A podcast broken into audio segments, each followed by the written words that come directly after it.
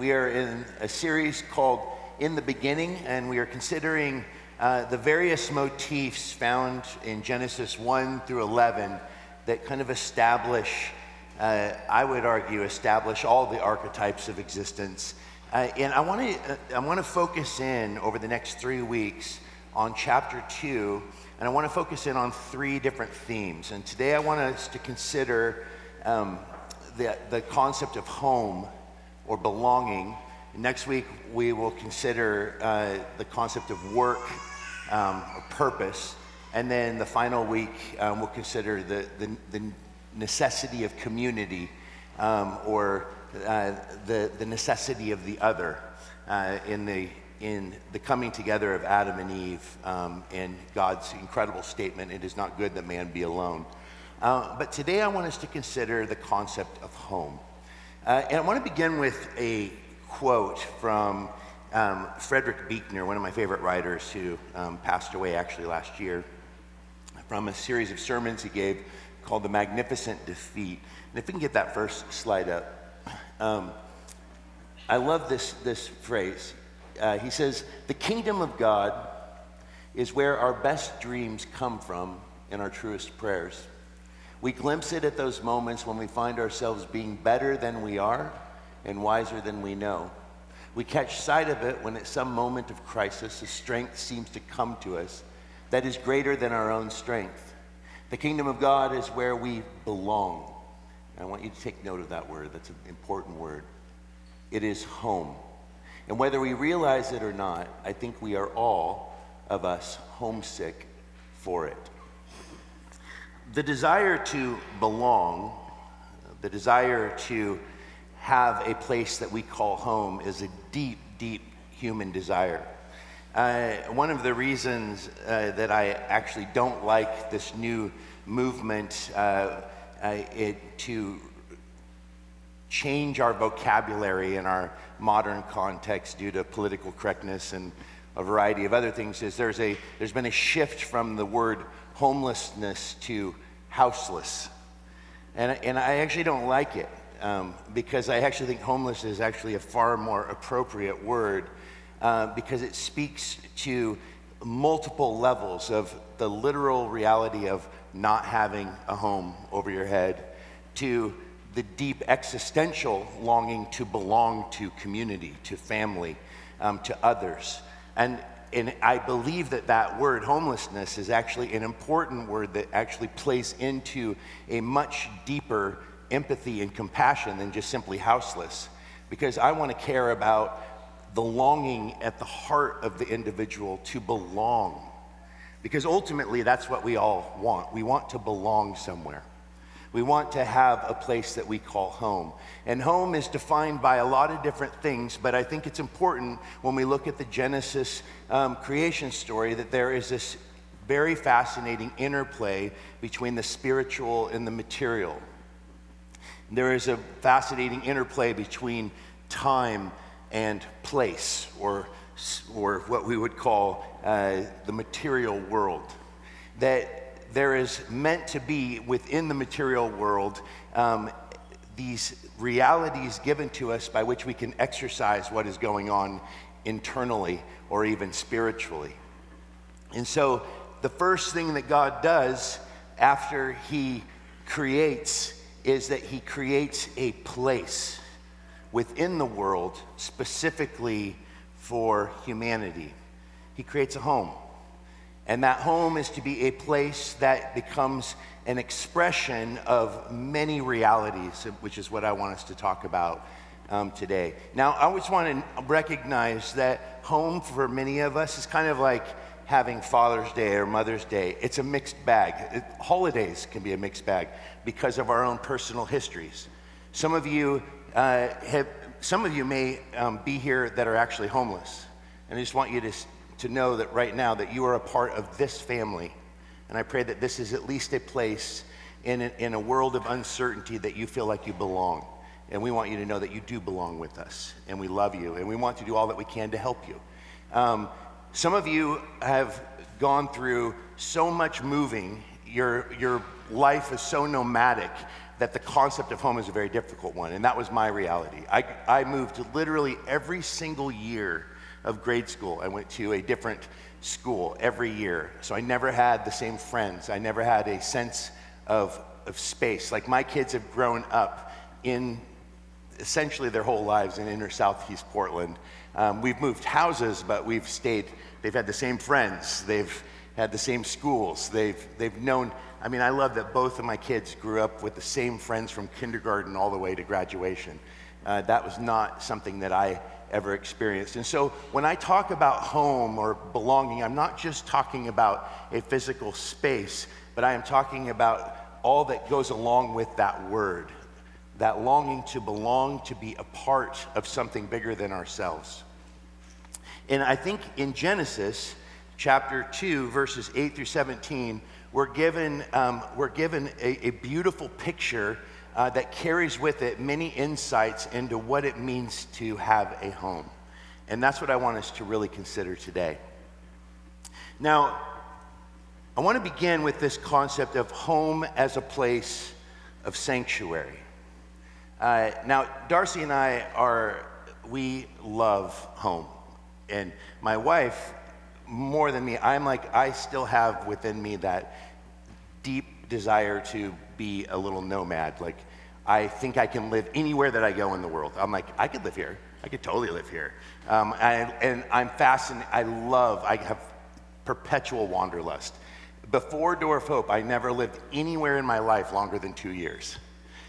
so, and we're going on 14. So, the wanderlust has gotten pretty intense a few times over the years at Door of Hope. Um, but my wife has taught me what it means to truly recognize that home is one of the greatest gifts that one can have. And she, if anytime I'm like, I'm going to go to the UK for ministry, you want to go with me? She's like, no, no, I don't. I have no desire to go with you whatsoever. And she's like, if you could wish me there and I don't have to fly, um, I would go there. Uh, but yeah, just that that, that incredible ability to create a space, a sanctuary that is, that is all your own. Um, and I think that we begin to see the hints at that and even the desire for that here in the beginning of Genesis chapter 2. It says in verses 8 and 9, it says, The Lord God planted an orchard in the east. And by the way, I'm using the NET, um, which it'll say garden, but the garden, Eden, which the name means pleasure, I think that's so beautiful that God created somewhere pleasurable for humanity to exist. And within that garden, He planted an orchard. Essentially, what He's creating is a space that can sustain human existence. Not just sustain it, but allow human existence to flourish.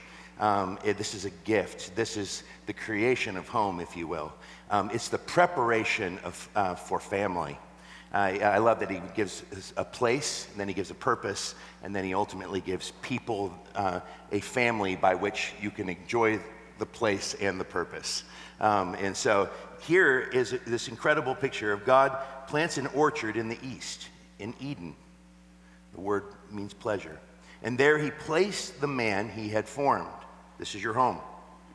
The Lord God made all kinds of trees grow from the soil, every tree that was pleasing to look at and good for food.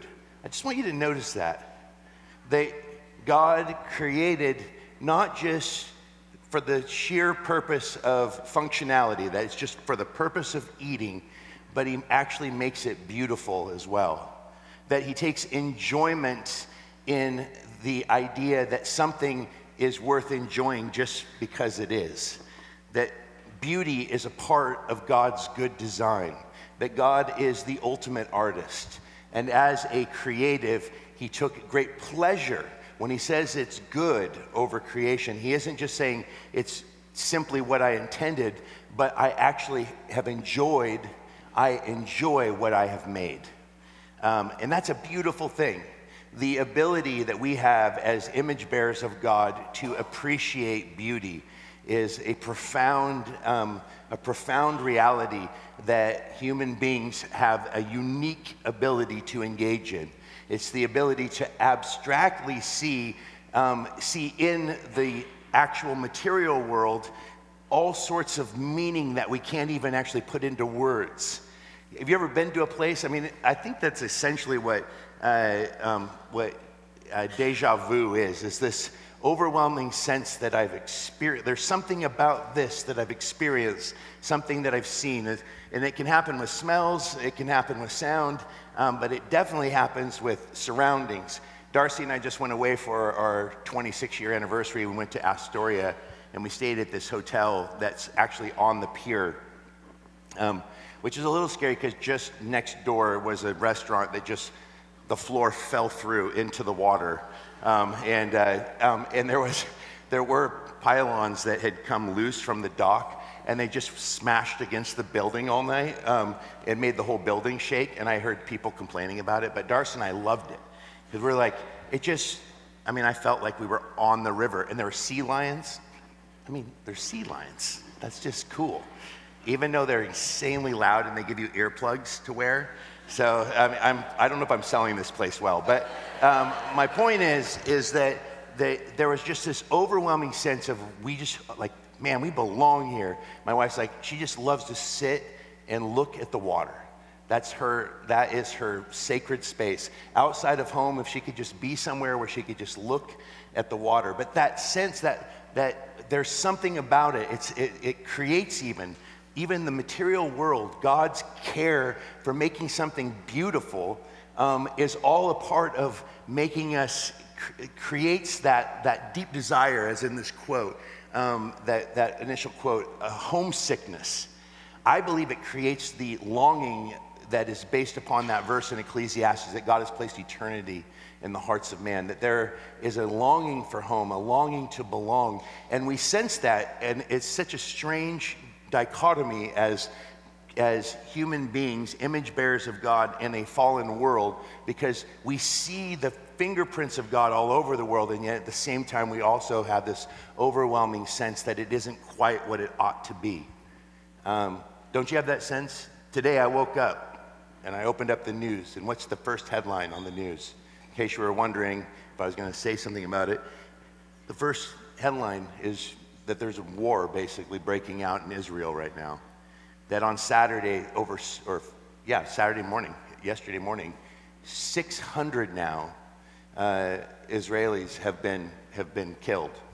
Um, and they keep finding more, and there's a bunch that are kidnapped, and it, and it was indiscriminate, and it's civilians, and of course, there's been retaliation, so there's already been 20 Palestinian children killed and there is going to be a full blown war, and it is significant.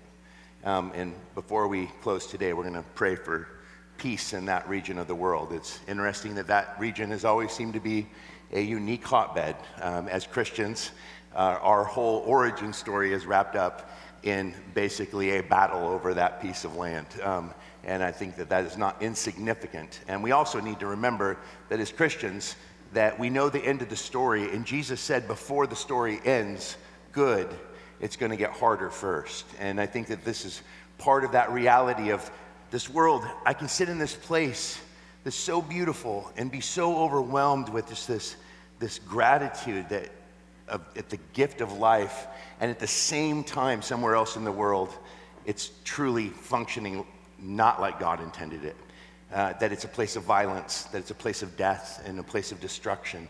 Uh, and that is something that we have to deal with, but it's also shows that the meaning of home takes on a different meaning um, at, after the fall because home becomes a place of safety um, uh, for us um, and even a place of respite from the insanity of the world, um, which is why I think home is a deep and natural longing of the human heart. I want us to think about this as, as a place of sanctuary.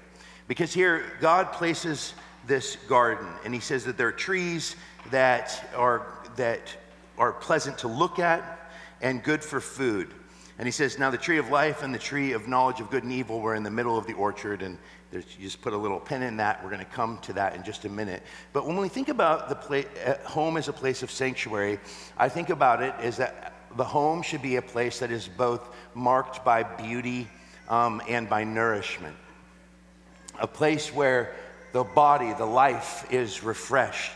um, but it's also a place that should be marked by beauty. And I just want you to know, I'm going to talk about the reality of like just home in general, but that there that every motif found in um, in the opening of Genesis has multiple layers of meaning, because as we will consider at the close, that we ourselves become the very dwelling place of God. And so the motif of beauty and nourishment is meant to be played out in even what we become a reflection of as the very carriers of the, of the Spirit of Christ, His Holy Spirit within us, to a world that is homesick. That we are actually signposts that point people toward this beauty that is coming in full and is already here in part. This is why the church is a kingdom outpost.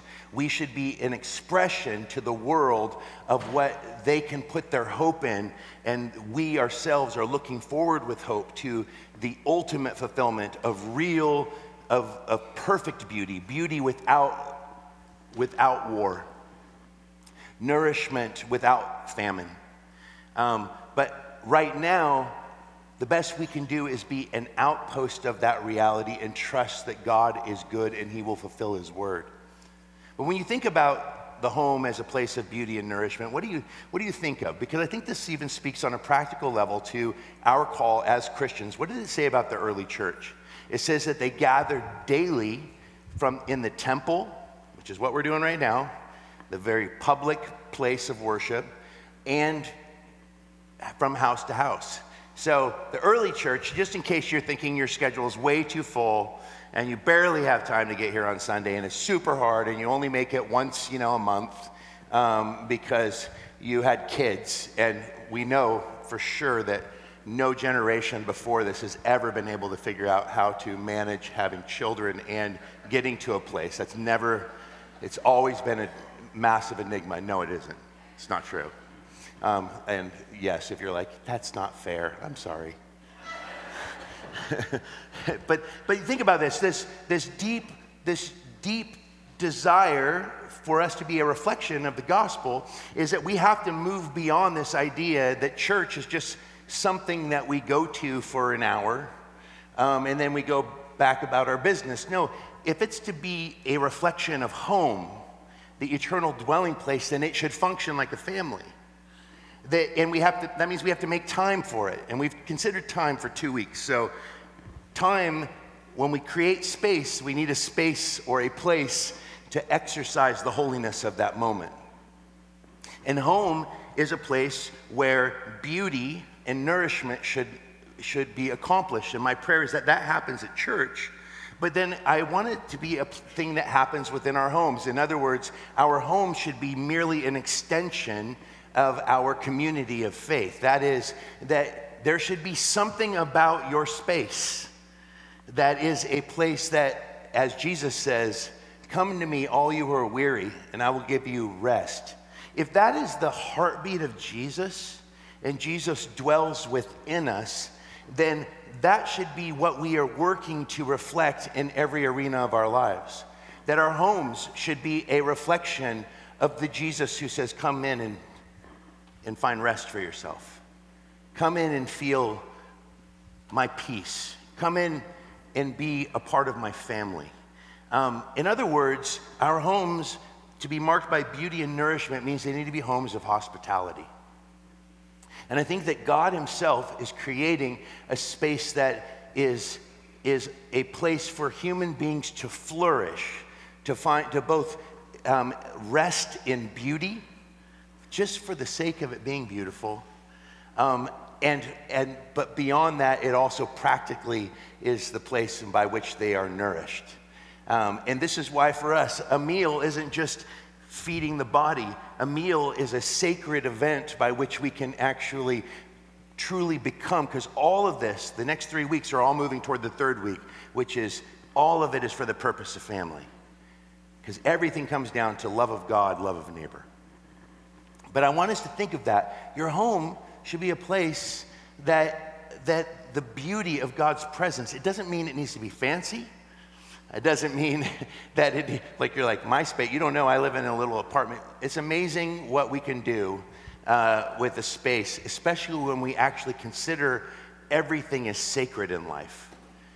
How does your home reflect your relationship with Jesus? Have you even considered a question like that? I think it's a worthwhile question to ask. Um, and so I want you to know I'm talking about both literally your houses. Is your house a reflection of what's going on in your soul? And, and some of you might say, yes, it's chaotic, because that's what my soul is. Um, and I just want you to know that that's okay. God's mercies are new every day. But every day before us, as children of God, we have a choice.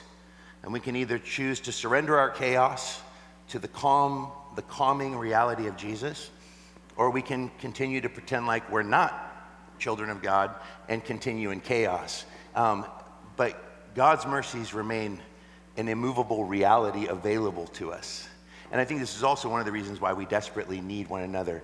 I have been in homes where people have had nothing.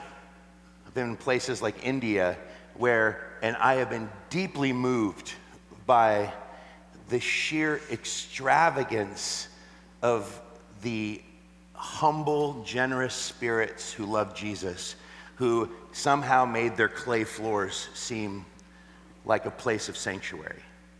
So don't think that, well, I live in poverty. I grew up in poverty. We can, we still have the ability to be a reflection of peace and beauty. Um, and we still, even what little we have, can find nourishment because nourishment is always available and beauty is always available when love rules the home. And I just want you to know that. So I'm not talking about cleanliness is next to godliness, although it's not that wrong. After being in my dad's place, I'm like, I mean, it's something. It's something. Two packs of cigarettes a day with all the windows closed is not sanctuary in my mind. Um, maybe in, you know, I think of a few authors like Charles Bukowski maybe thought that. But for most people, that is not the reality. And if you don't know who he is, you should probably keep it that way. Um, what about home as a place, not only a sanctuary, but a place of life? Look what it says in verses 10 through 14. It says, Now a river flows from Eden to water the orchard, and from there it divides into four head streams. The name of the first is Pishon. It runs through the entire land of Havilah, where there is gold. The gold of that land is pure pearls and lapis lazuli. I don't know if you say that. Lazuli. The name of the second river is Gihon. It runs through the entire land of Cush. The name of the third river is Tigris. It runs along the east side of Assyria. The fourth river is the Euphrates. Uh, the point of that text, there are a million strange commentaries trying to find symbolism in each element of each river. Um, but I think the point of this is that out of Eden, out of the home that God has given to humanity, a home that was meant to be a place of enjoyment, not only of other humans together, family, but as other humans together enjoying God together, that it becomes a source of life for the whole surrounding area. The point of the rivers flowing from is that this Eden is the center of God's created, um, his creation narrative, and it's the place where the center of his creation, human beings who are God breathed and are called to be um, image bearers of God, partners with Him, um, actually caring for um, and ruling over the world as, as literally the, the hands and feet of God Himself. That Eden is a place where it is the home base. And it is from that home that life actually extends outward into the surrounding world. The picture of the river, there's a river that flows in the New Jerusalem uh, and the new heavens and new earth. And it is always a picture of life. Jesus says, if you knew the one who, um, who asked for a drink of water to the woman at the well, you would ask, and he would give you, um, he would give you water from which you will never thirst again. The picture of water is a picture often of the Holy Spirit, and it is a picture both of refreshing and of blessing. And I want us to think about this as that is your when you think about your home, uh, and you think about this, even this, this imagery here in Genesis, is that your home a space where you and your family and those that come into your home can be refreshed, where they can find rest, respite. But more than that, the refreshing. Think about this. What is the purpose of, of, home? So, home is place. I love Chesterton said that the home is the one place where, where man has the right to be a true anarchist. Because it's the only place that it's acceptable for you to run around in your underwear. And it's not illegal, unless you live in Portland. Then you can just be naked wherever. But, you know, unless you, you can't force it on anyone, though. But I don't really understand that statement because if you're naked in front of me, I have been forced um, unless I'm blind. so, um, but whatever, we're not here to criticize the law because it all makes so much sense. Um, but we are here to think about the idea of home as a place of refre- refreshing. It's a place where I can go in and I can truly be myself. It's a place where I get rest. I literally go to sleep. It's the place where my bed is and I can and and the pillows that I like to even when I go to a hotel, it's just never quite the same as sleeping in my own bed, being in my own home. But what's the purpose of being refreshed? Sleeping is only good if it's allowing you to be energized so that you can be useful. I've been in a depression before where sleeping was not that helpful and it was a means of escaping time. Um, so some of you know that. But the real purpose of coming into your home and eating a meal and being with your family and being refreshed is so that you can once again enter into the tyranny of the world and be a source of refreshment or blessing to the world outside. So if the home is not a place of blessing, it can really be challenging uh, for, us, for us to be a blessing outside because we need our, our very existence is dependent upon a space where we can find refreshing and some of you, that might be literally just coming to church um, because home is ultimately home because of who's there. It's not a place where we go and hide from the world. It's a place where we should be going and being refreshed so that we can be of service to the world. And I think that's a really important thing. And I love that the imagery of the rivers coming out of Eden shows us that the, the center of where human beings were meant to live in harmony with God and the rest of creation was, was also the, the lifeline or the source of life um, for the surrounding lands. And I think that that is a picture that should play deeply into our understanding of what it means to be Christians, um, is that home is a place where we are where we become recentered um, on Christ. That's why I think we should think of this as a type of home. The best language for me when I think about um, what is it, what should Door of Hope's liturgy be like? The only word I'm really interested in is is it familial? Um, our liturgy should make it feel, should push us deeper and deeper into an understanding of family or a place of belonging. Um, that's my interest. I'm not, I don't really care about high liturgy, low liturgy. And let's face it, Door of Hope's, we're a motley crew. We're a little bit on the, on the lowbrow liturgy. All I care about is, is it a place where you can let your hair down and be yourself. Literally. I mean, it's okay. You can wear your hair however you want. I'm wearing a hat, so I know it's offensive to some. Um, th- but it's a place where you should be able to be at home. Um, and it's a place where you come home to meet the King who says, I will make a home within you. Um, to be reminded of that reality. But I believe that that should play into our lives throughout the week. That our home is a place of refreshing, and, and so that we can be a blessing outside of it. Um, and I think that that's an important and practical. I don't. I realized as I was preparing this message, I haven't thought that deeply about the significance of home, other than I really like the word and I like and I love my home. But when I actually started thinking about why all the reasons why I love it, it's like I'm like, oh, my wife understands it because she is the center. We always joke that she's the center of the universe for me and the kids. Everything sort of rotates around Miss Darcy, um, who is the ultimate homemaker. Like she is, she is a woman who creates sanctuary. And any any one of you who've ever been to our house and been inside and sat with Darcy, you know what I'm talking about. She just creates a it, there, chaos is not a word that you would ever apply to the interior of our home, um, except when Hattie had her 16th birthday party downstairs. So that was not our fault. Um, that's just the terrifying reality of way too many 16 year olds being together at one time. Which, like Babel, um, if I could have been God, I would have confused their language and sent them on their way.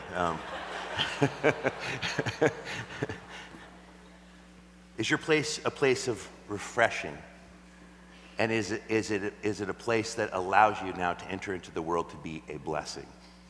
It's a beautiful thing. Finally, in Genesis chapter 2, verses 15 through 17, says, The Lord God took the man and placed him in the orchard in Eden to care for it and to maintain it. Next week, we'll consider work and, and why we need purpose, why it's not only not good for man to be alone, but it's also not good for man to try to be still either, um, other than a time for ref- refreshing. You work for six days so that you can enjoy the Sabbath on the seventh. There is no Sabbath enjoyment without the six days of work, uh, which is, I know many people are like, I just want a perpetual Sabbath. Well, you kind of have that in Jesus, but that does not negate work. Um, but this what I want you to notice is this is that home is also a place of boundaries. The Lord God took the man and placed him in the orchard, needing to take care of it and maintain it. Then the Lord God commanded the man, You may freely eat fruit from every tree of the orchard, but you must not eat from the tree of the knowledge of good and evil, for when you eat from it, you will surely die. Um, and I think that there is a, we can get into that when we get into the fall, um, but there, there is an interesting play on words here. Um, the question of, of uh, is this the, um, uh, were, they, were they immortal before, uh, before they ate of the fruit? Um, I think that the main point is that sin leads to death. There, there's a spiritual death that happens when, when sin, which we will consider in great detail um, when we get into chapter 3. But what I want you to see here is that, that humanity the first parents are placed in this, this home. And the command is the first time the word command is used. Uh, and that command, command them, you may freely eat from every tree of the orchard. There's permission. Eat as much as you want. Eat as much as you want from all these trees. But in the center of the garden is a choice. And that choice is an interesting one. And, and, um, and God recognizes here's the thing love, real love, and real relationship cannot exist without freedom. And without, and, and people are like, do you believe in free will? I believe in the bondage of the will. Um, and I think that that's a very complex and nuanced question. I think people are silly when they try to say there's either free will or there's determinism. That is not the only two possibilities. Just like I think it's silly when someone says you're either a Calvinist or an Arminian wrong. I think that's dumb. Most of Christian history is not one or the other, but you're, first of all, most Christians just haven't even thought through those issues in, in any sort of depth and probably sit somewhere in the middle because God seems to be sovereign and man seems to be responsible on some level. So, hey, why are we trying to figure God out? If he, we could figure him out, it wouldn't be God. My point here is this yes, sin has caused an impossibility for human existence, which is we are incapable of reaching God in our own effort. So, if you're asking me about free will, I would say you are not free to find God in your own strength. In fact, you're a slave to sin, dead and blind until Jesus regenerates you. Jesus said, No one comes to me unless the Father draws him. But however, the Son of Man said this Whoever the Son of Man sets free shall be free indeed. And there is a thing called Christian liberty. And that Christian freedom is something that Paul takes great time explaining, as well as Peter, as well as Jesus. And this is the concept is that once Jesus sets you free, then you are immediately confronted with the possibility of making a disaster of that freedom. You are now in a covenant. There is a choice. You can either choose to live by the rules by which that freedom can be most fully recognized, or you can misuse that freedom and, and experience the consequences of that. When you think about a home, when you think about your home, think about an actual house. If I gave everyone in my neighborhood a key to my house, would that be wise? You're like, well, it depends on what kind. No, no, it's just a basic question. I'm not really, this, it's a silly example, but the fact is, is that we don't know everyone. And even people we think we know, sometimes we don't know. I had a roommate who robbed me and my other roommates blind, and he was in my band. So you don't know people. Your husband, your wife could be an absolute thief. No, I'm just joking. you just don't even know what you're living with, really. but think about this though. what would it do if, if I gave everyone in the city a key to my house? What would my house become? Unsafe. It would be called unsafe because part of the safety of a home is the ability to actually keep out things that are not desirable, like thieves or like someone that would cause you harm or even wild animals. When we didn't have windows in our house while we were remodeling, an owl flew down our staircase and landed. And now I've read that that's a bad omen, and I'm still trying to figure out what that means. If there had been a window, the omen would not have come. But now I will be forever haunted by the possibility that that means that I'm going to die. and what's challenging about that is that I'm going to die no matter what. And now we'll never know if it was because of the owl. It's a very complicated situation. I just confused myself in saying that. but the fact is, is that freedom, the freedom that we enjoy within the home, is because we play by the rules required to have the home. If you don't make your payments on your home, the bank can ultimately take it away from you. Uh, if you don't play by the rules, if you if you if you leave, oh, there's all sorts of things that you can do that all of a sudden can make your home not really a home, not really what a home is intended to be. It is a place of freedom, but that freedom is um, is what produces and creates responsibilities. And the responsibilities of maintaining the home um, is that you play within the boundaries that establish that it actually allows it to have the title of home. Um, and so I think about I've seen people blow up their homes all the time by not playing within the boundary, relational boundaries of those that lived in the home. I, I've seen the consequences of, of thinking that we can, of people that thought they could do whatever they wanted and then lose their sense of home. There is a reason and a purpose for home, but when we play outside of those boundaries, then we lose sight of what it actually means to belong. And I think that this is an important thing for us to understand is that God isn't trying to it's not he's not trying to set Adam up for failure. He's trying to create the space, the freedom for real relationship. But in order for there to be real relationship, there needs to be covenantal commitment. And that covenantal um, commitment means that there are boundaries in order for the home to, main, to stay at home. And we see what happens when those boundaries, those boundaries are crossed in chapter 3. And what happens? They lose their home. They're expelled from their home.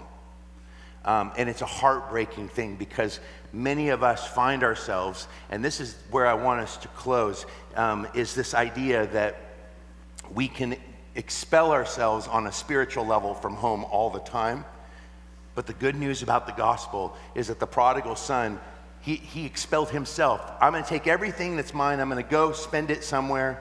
And he ends up running out of money and running out of resources. And he's living without a home and he's living with the pigs and he's, he's barely surviving. And then all of a sudden it strikes him I just should probably go back home. And the whole purpose of the parable is not that the home itself is the sanctuary. No, the home is a sanctuary because of the grace of the Father who lives there. And he says, I will arise, not and go home, I will arise and go to my Father. But you see, there's a home, a place where that familial relationship exists. It's the only reason it is a home. And when he returns to the home, before he even gets to the house, the father runs out to meet him. And he is already putting his robe upon him. And he is already in his mind, as he runs to his boy, preparing a, a feast for him to partake in. The invitation for us when we expel ourselves from the house of God by choosing to go and live out in the world and do whatever we want and think that we can buy into the lies of a society that says just be yourself, just live for yourself. That's where your satisfaction is. This is why so many people, and let me just tell you, you don't have to be homeless to be homeless. Because I know plenty of people that have homes over their heads and more money than they know what to do with, and they feel like absolute, absolute exiles because they are so emotionally and spiritually exiled from what actually makes life worth living, which is relationships. And I just want to remind you today that God is consistently inviting us to come home. And what makes home home, what makes heaven heaven, is Jesus at the center of it. And what makes our homes home right now, because I know if my wife and my kids weren't there, we're, we're already getting ready to be empty nesters. And I'm so grateful for the relationship that I have with Darcy, but it already feels like this home is more than we need if our kids aren't here because what the reason that we have this space is what makes it special is that it's a place where we as a family have loved each other and entered into each other's suffering and have been sources of refreshing for one another. This is why, why um, D.L. Moody, when he wrote his little book on heaven, he said, My family home was this sanctuary for me all my life. After my mom died, the home felt like nothing. It didn't feel like home anymore to me because I realized it was never the building, it was the people that lived there. And once they were gone, now my longing is on heaven, which used to be in my mind an empty city until my loved ones died. And now it's full in the, in the home that I long to be in. And I think that this is important for us to understand is that home is a place by which we should be loved and by which we become, learn to become conduits of love, by which we discover forgiveness again and again, and by which we offer forgiveness again and again. A home is a place where we're refreshed so that we can be poured out in the world outside of our home. And this is why Jesus says this in closing. In John 14, 2, in my Father's house are many rooms. If it were not so, I would have told you that I go to prepare a place for you. Listen, whatever your home situation is, I want you to know that there is a home that actually allows you to be at home wherever you're at, and that home is Jesus. And he says, Behold, I stand at the door and knock. And he, he wants us to invite him in. And he says, Whoever opens for me, this is not, that is not a verse, it's often used for evangelism. Behold, I stand at the door and knock. Whoever opens, I will come in and dine with him, and he with me. That is a, that is a passage by which Jesus is speaking to the church. And it's a beautiful evangelistic passage, but that's actually not the primary purpose of it. The primary purpose of it is that we can be the very dwelling place of Christ himself, the home of Jesus, and then push him out of his own house. And he is a gentleman. He knocks, and he doesn't stop knocking. And the question is, is will we let him in? Again and again, will we let him in? The other side of that metaphor is will we return to the heart of the Father? Will we go home to him? Jesus has prepared a place for us. But here's the thing yes, there is a future reality by which all of the woes, home as a place of protecting us from the outside world, will no longer be a concept necessary. Home will not be a refuge from evil any longer. Um, home will just be a place of pure and total blessing where sin is not reality. But even now, we can enjoy home as we await home. For Jesus said in John 14 23, If anyone loves me, he will keep my word, and my Father will love him, her, and we will come to them and make our home what? Within them. We'll make our home within them that you can be the very dwelling place of God, that you as a person can be a, a literally a center of beauty and nourishment, of refreshing and blessing, of freedom and responsibility. That you are a person who has discovered that my freedom is found in the boundaries of knowing and living with Jesus. That my responsibility is to be a source of life as I rest in the one who is my refreshing and who is the source of all blessing. That Jesus is the one, as I make my home within him and he within me, that turns me into literally a walking sanctuary by which people can experience the beauty of Christ and the nourishment of his presence working in and through you in spite of you. That is the beauty of the gospel. Do you know what it means to have a home? And do you understand what it means to be the home yourself of the living God? I pray that you would pray that in in this time. Amen.